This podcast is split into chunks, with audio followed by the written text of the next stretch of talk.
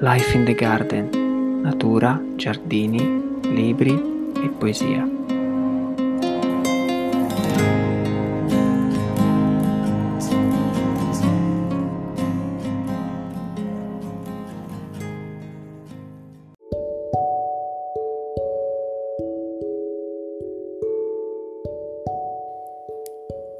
Il suolo è il grande connettore di tutte le vite, la fonte e destinazione di tutto.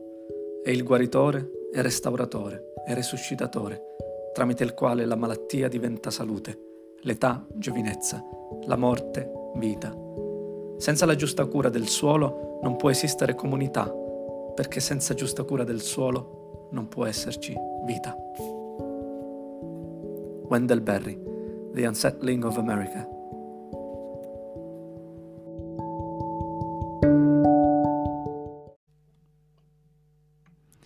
Eccoci qua, bentornati a Life in the Garden. Questa sera abbiamo come ospite Dario Cortese, orticoltore, ricercatore in biofisica ed agroecologia. Nel 2020 con la compagna Flavia ha fondato Living Soil Garden, un'azienda agricola rigenerativa no dig ad Exeter, nel sud-ovest dell'Inghilterra. Si occupa anche di formazione, divulgazione e consulenza. Ciao Dario, benvenuto, come stai finalmente? Ciao Enrico, grazie mille dell'invito. Benissimo, benissimo, grazie. Ce l'abbiamo fatta, ce l'abbiamo fatta. Abbiamo avuto un po' di problemi tecnici, ma ce l'abbiamo fatta. sì, ma sp- speriamo che, che vada tutto bene, incrociamo le dita. Allora, te sei in Inghilterra? Sì, mi trovo ad Exeter, nel sud-ovest dell'Inghilterra, eh, ma non per molto, perché eh, verso la fine di gennaio io e la mia compagna Flavia ci sposteremo di nuovo in Italia, a Firenze. A Firenze, fra l'altro, cioè in, Eh sì. pratica, in casa mia. no, in casa mia, nel a Firenze, in Toscana. E i- la domanda stupida, quanta neve c'è adesso lì da voi? Eh, an- di solito qui non nevica tanto, cioè non nevica quasi per niente. C'è stato un pochino di neve, ma proprio qualche Ah, ok. millimetro due giorni fa, ma è, è molto inusuale per dicembre. Di solito in questo clima eh, il freddo arriva a febbraio. Esatto, infatti, infatti ha fatto un, un freddo pazzesco in Gran Bretagna, ma è arrivata la neve anche, anche in Italia e ci vuole anche quella dopo un'estate così siccitosa, credo faccia, faccia benissimo. La prima domanda che ti faccio poi è perché siete ad Exeter, cioè in Inghilterra? Come mai vi siete eh, spostati lassù? Il motivo, banalmente, è per il, per il mio lavoro di- dell'epoca, quando io ho studiato fisica all'università a Roma, poi ho viaggiato per, per studio lavoro, ricerca, Sì, e fra i tanti giri poi sono arrivato a Bristol in Inghilterra a fare un dottorato. Sì, e, e quindi intanto avevo conosciuto Flavia a Roma, ci siamo spostati insieme a Bristol.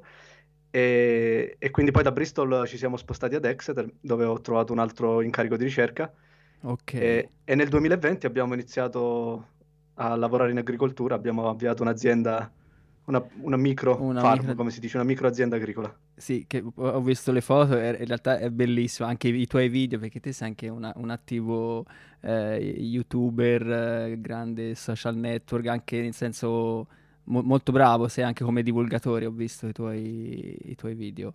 Ci si prova.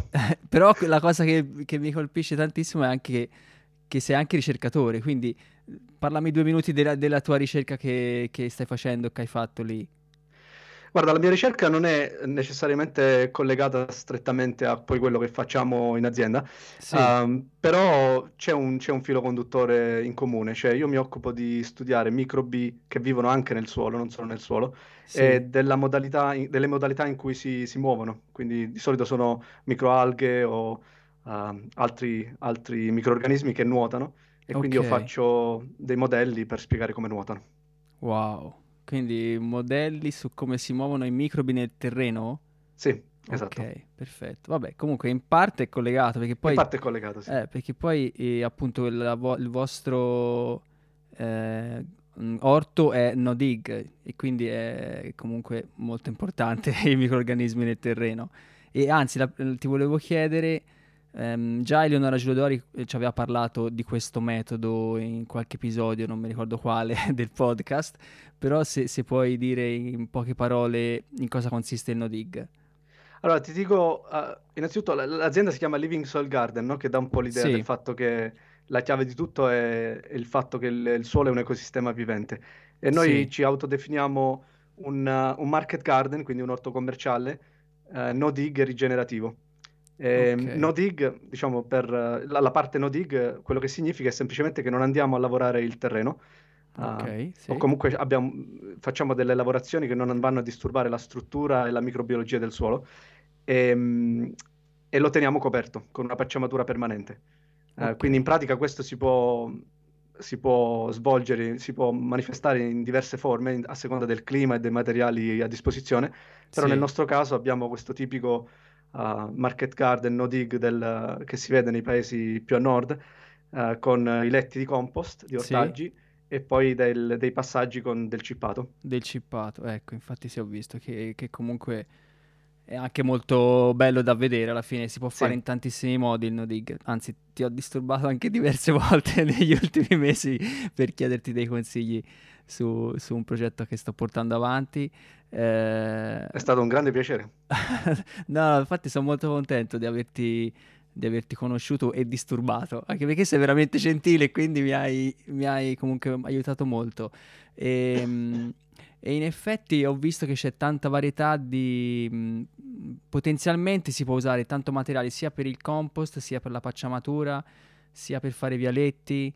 Eh, e voi appunto avete optato per la, la- diciamo un'opzione di, di letti senza contenitori, giusto? Se sono Sì. proprio letti rialzati? Nel nostro caso sono letti rialzati perché questo è un clima in cui piove davvero tanto, eh, Sì. quindi c'è un eccesso di precipitazione, soprattutto nei mesi invernali, e anche un clima mite e freddo, cioè, è- è- in realtà è oceanico, quindi gli inverni sono molto miti, però le estati sono fresche, ci, ci sono 25 gradi, quindi l'idea è di cercare di evitare l'accumulazione di umidità e di, di acqua sui letti, quindi il Sì. fatto di ri- rialzarli migliora il drenaggio, e anche il cippato quello che fa è eh, mantiene i passaggi asciutti, però comunque assorbe acqua, quindi l'acqua quando le piante ne hanno bisogno possono andarla a prendere dai, dai passaggi che sono pieni di, di questo materiale legnoso che, eh, che l'assorbe. no?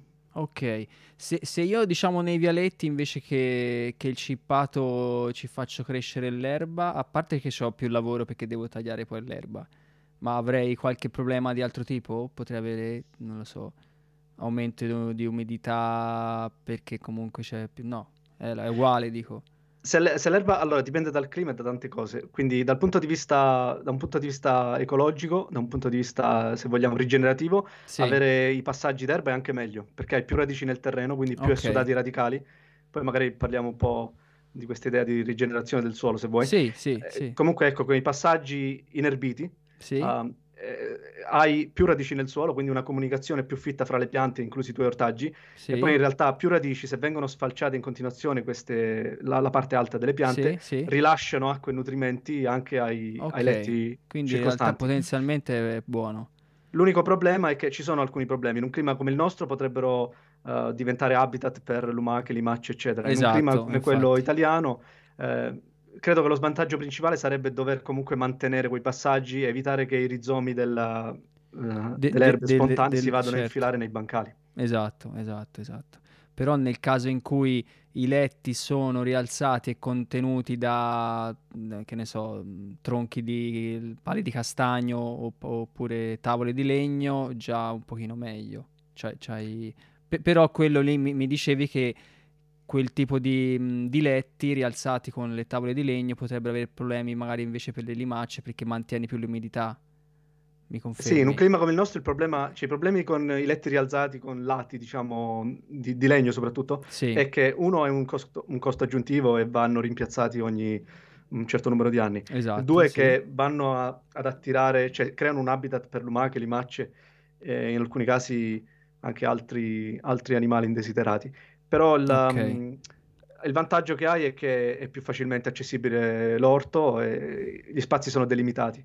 Io però direi che in un clima caldo, arido soprattutto come quello italiano, rialzare è sempre, è sempre un rischio perché anche va ad avvantaggiare, va a favorire il drenaggio e se vogliamo, eh, come si dice in, in- in agricoltura tropicale, Sì. eh, più è caldo il clima e più è siccitoso e più la forma deve essere quella di una conca, cioè gli ortaggi, voi, quello che vogliamo Ah, fare con i nostri bancali è raccogliere l'energia, l'acqua e il nutrimento verso il centro del bancale E invece facendo una forma spiovente, rialzata, Sì, quello sì. che succede è che andiamo a distribuire verso l'esterno l'energia, l'acqua, il nutrimento, che va bene in un clima piovoso, freddo, ma non necessariamente in un clima caldo Ok, ok, quindi anche questo è molto, è molto importante. E invece appunto parlami di questa cosa che mi dicevi che appunto la vostra è un'azienda agricola rigenerativa. In, in che senso? Approfondiamo questo aspetto che mi Sì, allora la- la- ci sono tante definizioni forse di rigenerativo, quindi ti do un po' quello che noi usiamo eh, per Sì, noi e che è abbastanza comune qui in Inghilterra. Eh, per rigenerativo in- intendiamo um, un, un approccio che uh, più viene applicato nel tempo e più uh, ha bisogno, um, e, più- più- via via uh, rigenera, cioè aumenta la fertilità del suolo e la sua sì, capacità di trattenere uh, sia l'acqua che i nutrimenti, ma anche la qualità degli ortaggi che vengono fuori e la qualità della vita di chi lavora nel- nel- nell'orto. E questo si articola poi con cinque principi, che se vuoi ti elenco. sì, sì, Ehm, quindi i primi due sono sostanzialmente quelli che poi noi ehm, andiamo ad applicare col nodding, cioè mantenere il suolo coperto tutto, sì, tutto il tempo e eh, evitare di disturbarlo, ok? Soprattutto non invertire gli strati, gli orizzonti naturali del suolo. E poi abbiamo un terzo principio che è quello di massimizzare la fotosintesi, perché è la via d'accesso, la porta d'accesso per tutta l'energia che arriva sì, sulla Terra tramite la radiazione solare, eh, poi nell'ecosistema suolo e poi tramite esso a noi sì, eh, che mangiamo piante o, o gli animali che mangiano le piante. sì, E, e poi il quarto è, diciamo, per alcuni scontato, per altri meno, è quello di non utilizzare eh, prodotti eh, chimici di di sintesi. sintesi. Ok, E il quinto, infine, è quello di favorire di incoraggiare la biodiversità. E per biodiversità intendiamo sia quella sopra eh, la superficie del suolo, quindi eh, animali, insetti, piante, ma anche quella sotto, quindi diversi tipi di radici, diversi tipi di micro- microorganismi, animali eh, che vivono eh, sì. nel suolo. E ho subito due domande al volo. Una, se fate la, la rotazione comunque delle colture oppure no, cioè appunto la classica solanacee, leguminose. Se, se la fate, perché immagino di sì. Sì, la facciamo anche se è molto particolare perché noi facciamo tantissime consociazioni. Quindi proprio per, per seguire quel principio che vogliamo massimizzare la fotosintesi, questo si ottiene sia mantenendo temporalmente il terreno coperto di piante, ma anche Sì, spazialmente. Quindi non solo nel tempo abbiamo sempre ortaggi o sovesci piantati nei letti, ma sì, anche eh, spazialmente tutto il letto è coperto e per coprirlo efficientemente eh, quello che facciamo è abbiamo, consociamo piante di diverse altezze, forme, estensioni in modo da creare proprio un tappeto verde. Questo fa sì che invece di avere, per esempio, faccio un esempio, le sì, brassicacee in autunno in un letto, noi sì. abbiamo uh, dei broccoli in centro e delle carote ai lati, oppure Ok. abbiamo dei finocchi in centro e delle lattughe ai lati. Quindi quel bancale lì Ah, o quel blocco di bancali sì, non sì. può essere considerato uh, a, a brassicacee soltanto perché ha un mix, diciamo, di famiglie. Quindi quando l'anno dopo andiamo a ruotare, ci mettiamo un altro mix, cioè un'altra combinazione di ortaggi. Quindi c'è una rotazione, però non è quella classica. Ok, ovviamente le consociazioni ben, ben studiate fra piante che, che possono star bene insieme. Esatto. E anche su questo ci sono poi un po' di miti in giro, no? Cioè, quello che, che noto nel nostro lavoro di formazione, molti, molti arrivano con già dei preconcetti, oh, questo ortaggio va bene con quell'altro ortaggio, come se ci fosse un- in certe combinazioni una competizione o comunque... Ok, In realtà, se gestiti nel modo giusto, tutti gli ortaggi co- cooperano. Ah, che- Fa- facci un uniche consi- esempio, nel senso, che- qual è un falso mito oppure un mito che... Per esempio il finocchio, qui in Inghilterra c'è un mito, non so da dove deriva, probabilmente qualcuno ha scritto un libro in cui il, il finocchio viene considerato una- un ortaggio che non va bene con niente, non si può consociare con niente. Ah no? In realtà Ah, questo non è, non è vero, perché se, se gli ascoltatori avranno provato a consociare il finocchio è un ottimo ortaggio da consociare. sì, Eh, infatti. la chiave, quando si ha, quindi se poi ti do una regola eh, che usiamo noi per consociare gli ortaggi, che è mutuata dall'agricoltura sintropica, Sì? o se vogliamo dalla, dalla successione ecologica. Io sto prendendo Qua- appunti, eh. Sì, scusami, forse sto andando troppo nel dettaglio. No, no, ma invece va benissimo, no, no, io sono contento. Nelle, nelle consociazioni una, una cosa importante è di eh, imitare quello che fa la natura, quindi affiancando ortaggi o piante in generale che hanno cicli di vita diversi. Quindi se hai una, una pianta che ha uno- una fase vegetativa molto abbondante, per esempio una bietola o eh, uno spinacio o una lattuga, Sì, eh, quella si abbina bene invece a una coltura a lungo termine, cioè che va a fiorire o a produrre un frutto, per esempio i broccoli, i pomodori, Uh, il finocchio non produce un frutto, però comunque a lungo termine perché sì, produce un bulbo. Sì. Quindi associare uh, ortaggi che appartengono a queste diverse categorie fa sì che non entrino in competizione e che uh, quando vai a raccogliere, per esempio, quello, la, la verdura a foglia, ogni sì. volta che fai un taglio, sia che lo fai col coltello o, o comunque vai a selezionare delle foglie, la pianta manda uno stimolo radicale alla, alle, proprie, alle, proprie, radici e questo tramite la rete di uh, micorrize nel suolo viene trasmesso agli ortaggi vicini. Quindi ogni volta che andiamo a raccogliere una foglia andiamo a stimolare tutti gli ortaggi vicini.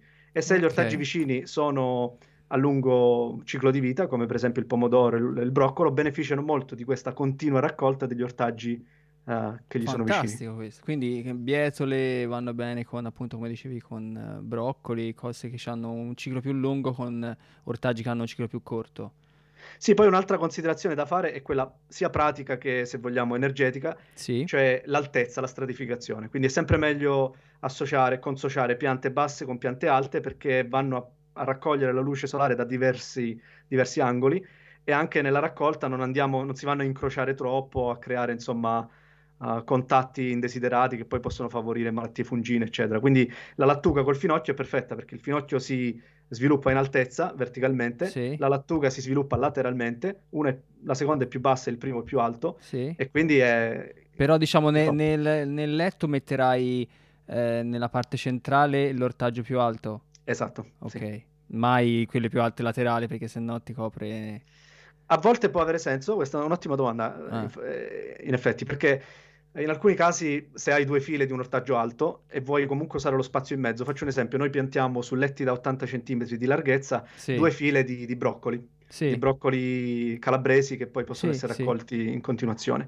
E in mezzo quello spazio, soprattutto quando i broccoli sono piccoli, è un po' sprecato perché ci sono cioè, un buon 30 cm in mezzo. Quindi, se uno uh, pianifica bene uh, la consociazione, può seminare delle carote nel nostro clima in Inghilterra un mese prima sì. Ok. Eh, me- dopo un mese che le carote sono state seminate e hanno già germinato e crescono un po' e prendono la luce, sì. si possono trapiantare dei broccoli ai lati.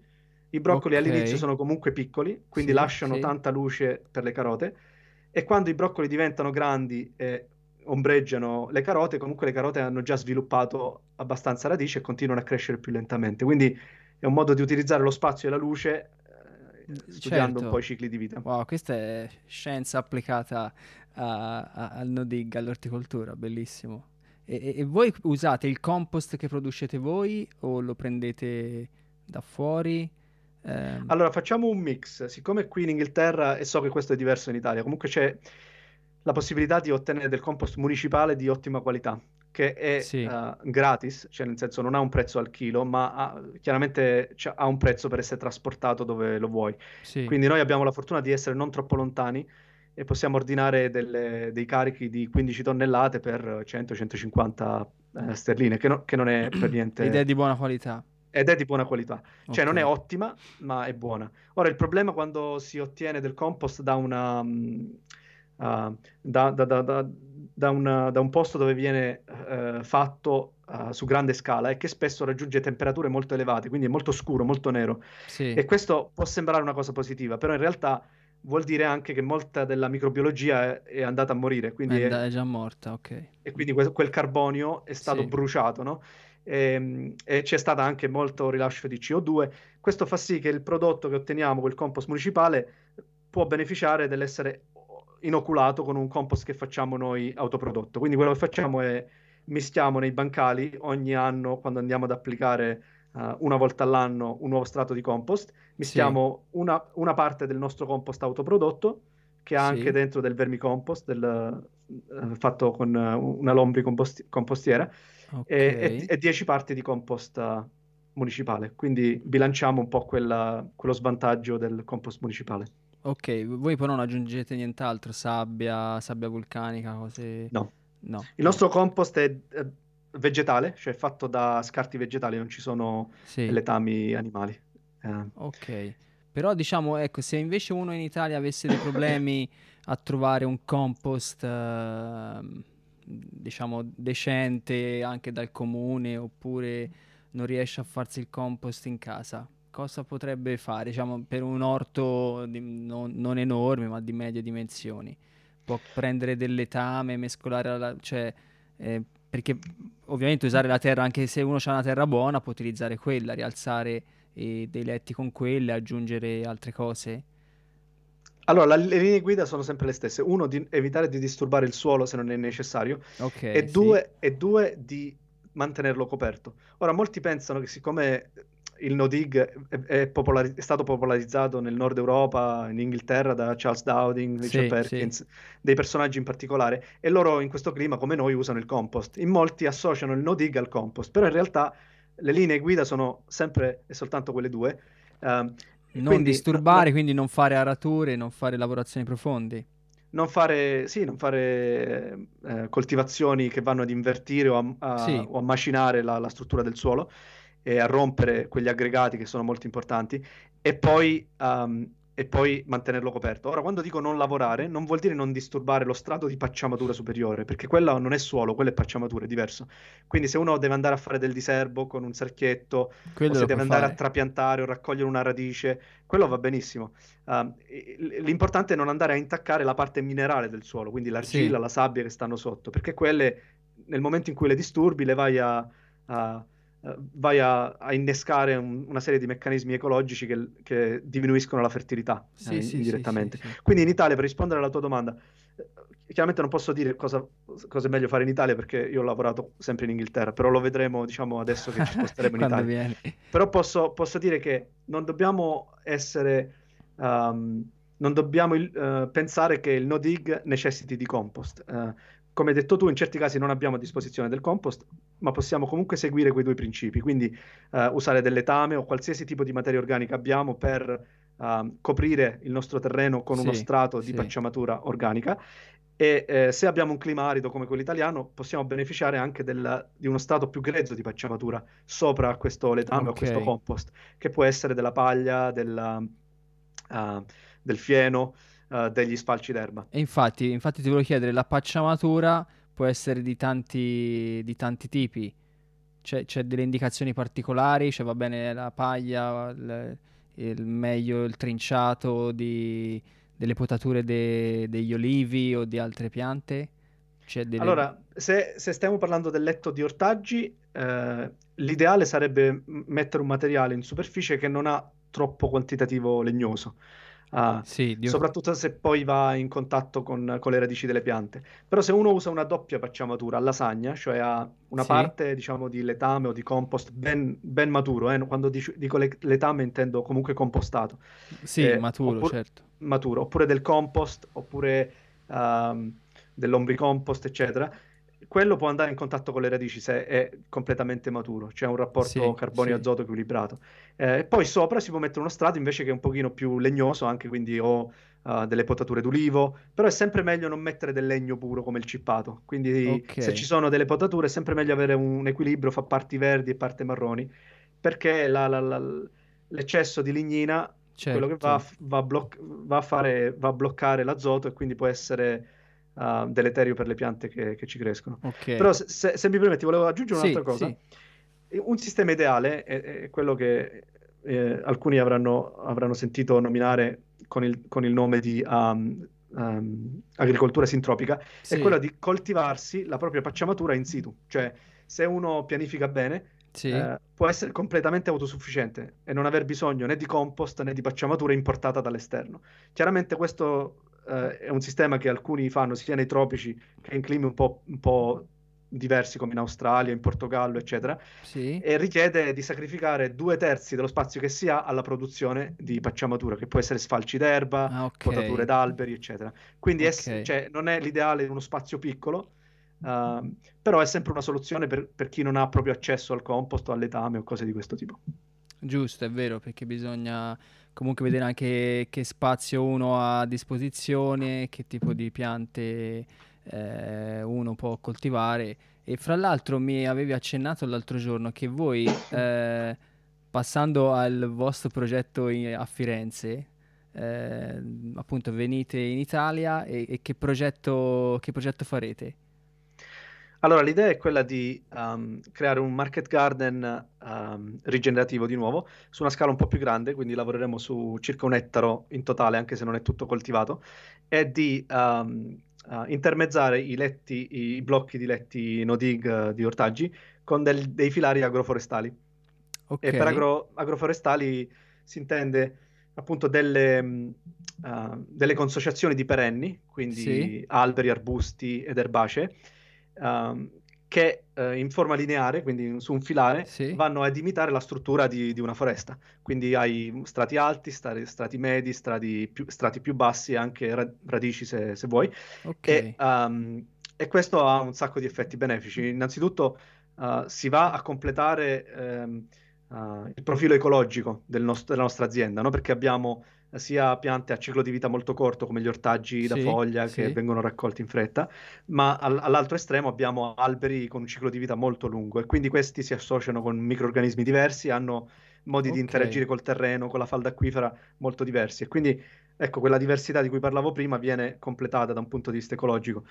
E poi chiaramente c'è una produzione aggiuntiva, frutti, uh, fibra, legname, esatto. eh, uh, piccoli frutti, gra- insomma, eh, vari tipi di frutta. Quindi lì, poi, vo- lì voi, no, sto interrotto, però no, per, mi riaggancio a quello che stavate, stavi dicendo prima, cioè lì voi potrete fare sia la, potenzialmente potresti fare sia la pacciamatura, sia il compost, sia avere delle potature degli alberi e quindi trinciarli, è così?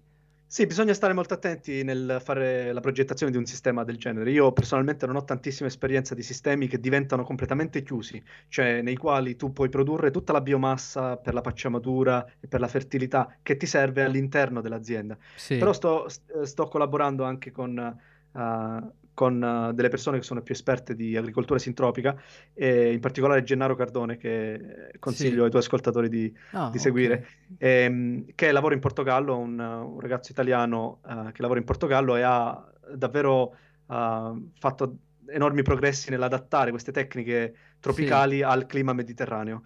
Quindi l'idea, okay. ecco, per riagganciarmi alla domanda iniziale del nostro, della nostra azienda, è di fare un sacco di esperimenti e allo stesso tempo però chiaramente è un'azienda commerciale, quindi dobbiamo assicurarci che ci sono delle entrate certo. che, che, la rendono sostenibile economicamente. Ovvio, Quindi importeremo sì. della biomassa per uh, produrre ortaggi e venderli, però nel tempo alcuni di questi filari saranno progettati in maniera totalmente sintropica, quindi anche con l'aiuto di Gennaro stiamo lavorando a una parte dell'orto che uh, nel giro di 3-4 anni potrà diventare completamente autosufficiente in termini di compost, cippato, eccetera. Sì. E invece gli altri filari saranno sper- esperimenti di tipo diverso, cioè consociazioni di frutta e arbusti, eccetera, um, fatti con, con, tecniche diverse. Ok, e, e poi collaborerete anche con, uh, con, il professor Andrea Battiata? Che... Sì, assolutamente. Andrea è stato un, uh, un, un contatto davvero... È, st- è, stato un, un incontro davvero fortunato e sostanzialmente quello che, che, faremo andremo a collaborare con Andrea al suo progetto Orto Bioattivo. Sì. Uh, e diciamo che Andrea è un pioniere nel, nell'ambito italiano di questo metodo sì, no dig, sì, vero, anche se lui lo chiama l'orto bioattivo, eh, ma è molto simile all'orto no dig. Sostanzialmente si basa su quei principi: mantenere il terreno coperto, uh, favorire la fertilità a lungo termine, utilizzare prodotti uh, di origine vegetale, quindi non necessariamente letami e prodotti di origine animale, e non lavorare il terreno. E quindi abbiamo trovato subito una grande sintonia, eh, siamo entrati in contatto e abbiamo elaborato insieme un po' questo progetto di collaborazione. Quindi... Bellissimo. E tutte e due a Firenze il prossimo anno, quindi fantastico. Sì. Ho delle altre domande che mi stanno venendo in mente, con, con, che penso possano essere utili anche per gli ascoltatori se sono appassionati di, di orto, eh, no dig, eccetera. L'irrigazione, abbiamo visto, abbiamo avuto un'estate scorsa molto arida e siccitosa. In questo tipo di orto è bene avere un'irrigazione a goccia? Eh, come, cosa, cosa, consigli? Ovviamente mh, sì, parlo diciamo in un clima più stile italiano, ecco, ora magari te ora giustamente in Inghilterra è diverso, anche se immagino che nel sud abbia fatto... Sì, c'è stata siccità anche qui eh, in estate, cioè, okay. chiaramente non comparabile al tipo di siccità che c'è stata in Italia, certo. perché le temperature non sono altrettanto alte. Allora, per quanto riguarda l'irrigazione, chiaramente se uno f- evita di disturbare il terreno, sì. quello che avviene naturalmente è che gli aggregati del terreno diventano più stabili Sì. e più diversificate in termini di dimensioni. Nella pratica questo significa che l'acqua viene ritenuta molto più efficacemente dal terreno. In più, immaginiamoci di avere sempre questo scudo di pacciamatura organica, no, di, di- di- di Sì, matrice sì. organica sul terreno che va a evitare l'evaporazione che avverrebbe. Poi, in climi come l'Italia è molto importante anche il colore e la consistenza della pacciamatura perché eh, può riflettere la luce solare e bloccare l'evo- le- l'evaporazione. Certo. E quindi una pacciamatura grezza, chiara come una paglia, un fieno, le potature sono meglio del compost, eh, eh, diciamo, fine nero che invece tende a scaldare il terreno. Um. Le- anche lì con un lavoro, e questa è un'altra cosa ecco, che mi ero dimenticato di dire prima, i filari Sì. agro- agroforestali o comunque la vicinanza di siepi o di alberi eh, Sì. vicino all'orto o all'interno dell'orto può favorire ehm, eh, la, la- la resilienza dell'orto stesso perché l'ombra, soprattutto nelle parti più calde dell'anno, è un fattore che avvantaggia gli ortaggi. Eh, spesso si crede che se mettiamo gli alberi nell'orto questi vanno a competere con gli ortaggi, però, come ho detto prima, se le potature di questi alberi eh, da supporto, di servizio, chiamiamoli come Sì, vogliamo, sì. eh, vengono fatte al momento giusto e nel modo giusto, ogni volta che andiamo a tagliare questi alberi, non solo produciamo della biomassa che ci serve da pacciamatura, ma anche andiamo a stimolare radicalmente tutte le piante circostanti. Quindi, Ecco. invece che competere, cooperano con gli ortaggi. Questo è molto interessante. Ehm, c'avevo un'altra domanda che adesso mi è sfuggita. E... Scusa, ho il vuoto Mi, di memoria. mi avevi chiesto se l'irrigazione è meglio dall'alto o dal basso anche, Sì, dicevi, no? esatto, sì, anche quello. Sì, eh, guarda, io sono un grande fan dell'irrigazione dall'alto. So Ah, che questo è sì? un, un- un- una- un argomento molto controverso, però in natura le piante ricevono l'acqua dall'alto Sì, e, e anche il suolo viene bagnato più uniformemente e quindi la decomposizione viene favorita in maniera più efficiente se l'acqua arriva dall'alto in maniera a tappeto, invece che a goccia, n- nella quale ci si, ci si affida molto alla capillarità. Quello che succede se andiamo a irrigare a goccia è che irrighiamo le piante, ma non necessariamente il suolo. Naturalmente noi dovremmo irrigare il suolo e le piante con le loro radici dovrebbero andarsi a cercare l'acqua nel suolo. Ora è vero che se siamo in situazioni dove l'acqua è scarsa e costosa, eh, Sì. richiede una mobilitazione di risorse molto a- larga, molto grande, può avere senso limitare le- gli sprechi e andare a dare l'acqua solo alle nostre piante col goccia a goccia. Quindi non dico che è sbagliato, dico solo che se usassimo certo, bene le risorse che abbiamo, dovremmo essere in grado di sfruttare di sfruttare anche quello. l'acqua dall'alto. Ecco, mi sono ricordato che eh, ti volevo chiedere, in questo tipo di, di orto voi andate a seminare nella serra o comunque in, in contenitori le vostre piantine tipo bietola, beetroot, eccetera, e poi le trapiantate? Non seminate niente direttamente in terra?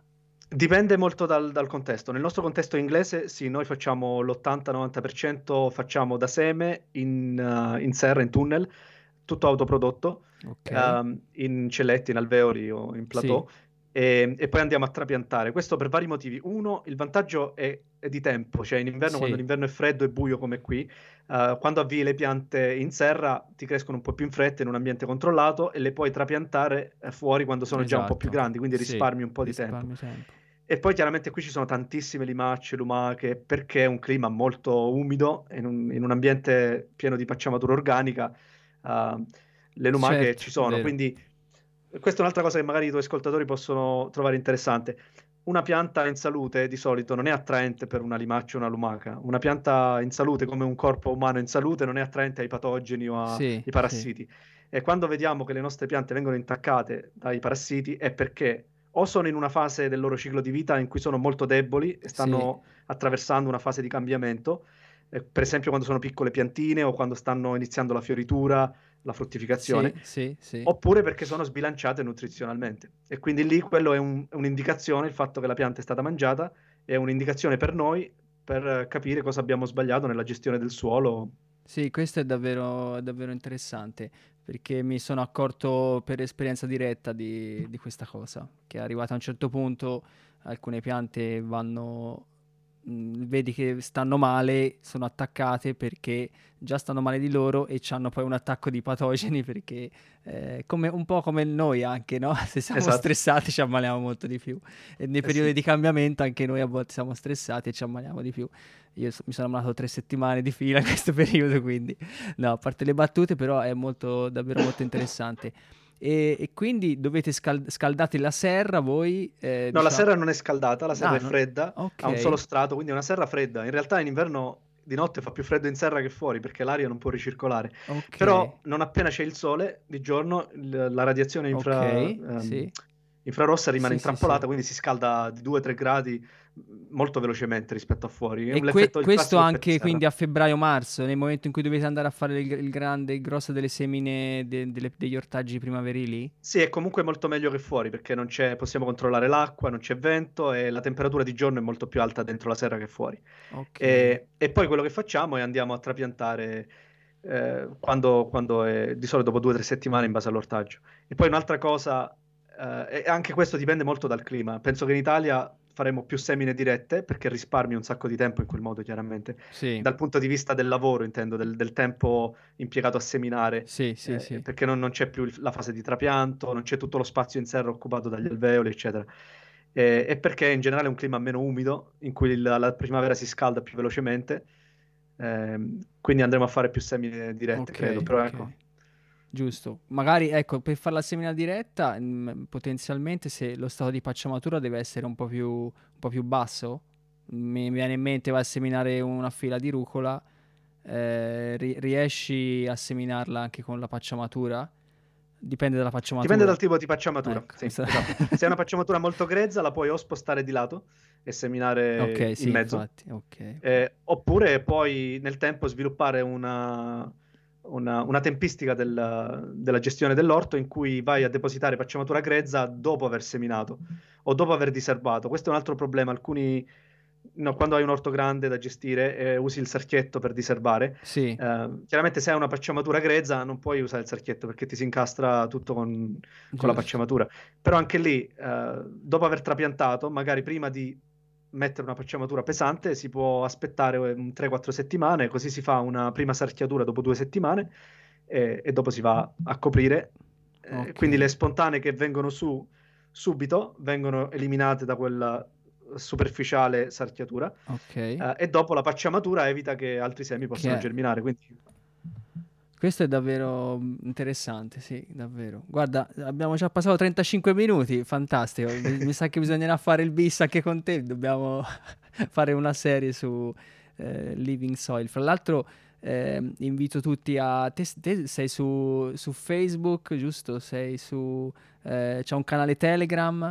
Raccontaci dove, sì, come possono Sì, c'è un canale Telegram in italiano che si chiama Orticoltura Rigenerativa sì. Uh, quindi penso che poi si potrà mettere il link nella descrizione. Sì, e, sì. e, lì condividiamo un sacco proprio giornalmente diverse cose che avvengono nell'orto, consigli, esperimenti, è proprio aperta la discussione, ciascuno dei partecipanti al gruppo può intervenire con, con, i propri input. E poi abbiamo sì una pagina Facebook, Living Soil Garden, e, um, è un sito internet. E, sì, comunque siamo abbastanza attivi sui social. La, la par- la, ho notato che in Italia uno degli, dei social più attivi è YouTube, cioè il nostro canale YouTube è davvero molto attivo, ah, sì? un sacco di commenti, un sacco di attività, quindi... Fantastico. Um, no, bellissimo. Lì si può vedere proprio dal vivo un po' come lavoriamo. Sì, anche perché te sei, un, sei veramente un vulcano, perché sei super eh, attivo e veramente poi riesci a dare delle risposte ecco, concrete su dei problemi concreti. Quindi secondo me quello è fondamentale. Per cui io intanto ti ringrazio tantissimo per, eh, per la pazienza di, de, dei problemi tecnici che abbiamo avuto per, eh, per, per essere venuto a Life in the Garden sono molto contento. E poi spero di conoscerti di persona quando vieni a Firenze assolutamente Assolutamente sì, no, grazie mille dell'invito Enrico, è stato un grande piacere, un saluto agli ascoltatori e sì, speriamo di incontrarci di persona prestissimo. Sì, dobbiamo fare poi una chiacchierata live anche insieme a Andrea Battiata e a tutti i tuoi collaboratori sì, facciamo... perché il progetto vostro sì, è veramente facciamo... ambizioso. Sì, facciamo una, un episodio collettivo. Collettivo, vai, perfetto. Grazie mille Dario, Intanto, anche buon Natale a, a, te e a, a Flavia. Un abbraccio. Anche a te e a tutti gli ascoltatori. Ciao. Grazie, ciao a tutti.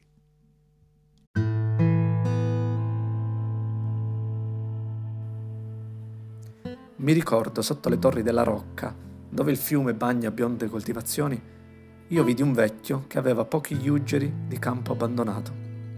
Costui, nonostante tutto, piantando radi fili di erbaggi e all'intorno bianchi gigli e verbene e gracile papavero pareggiava col suo spirito le ricchezze dei re. Era il primo a cogliere la rosa a primavera e in autunno la frutta, e tornando a casa a tarda notte ricopriva il suo desco di cibi prelibati. Virgilio, Georgica.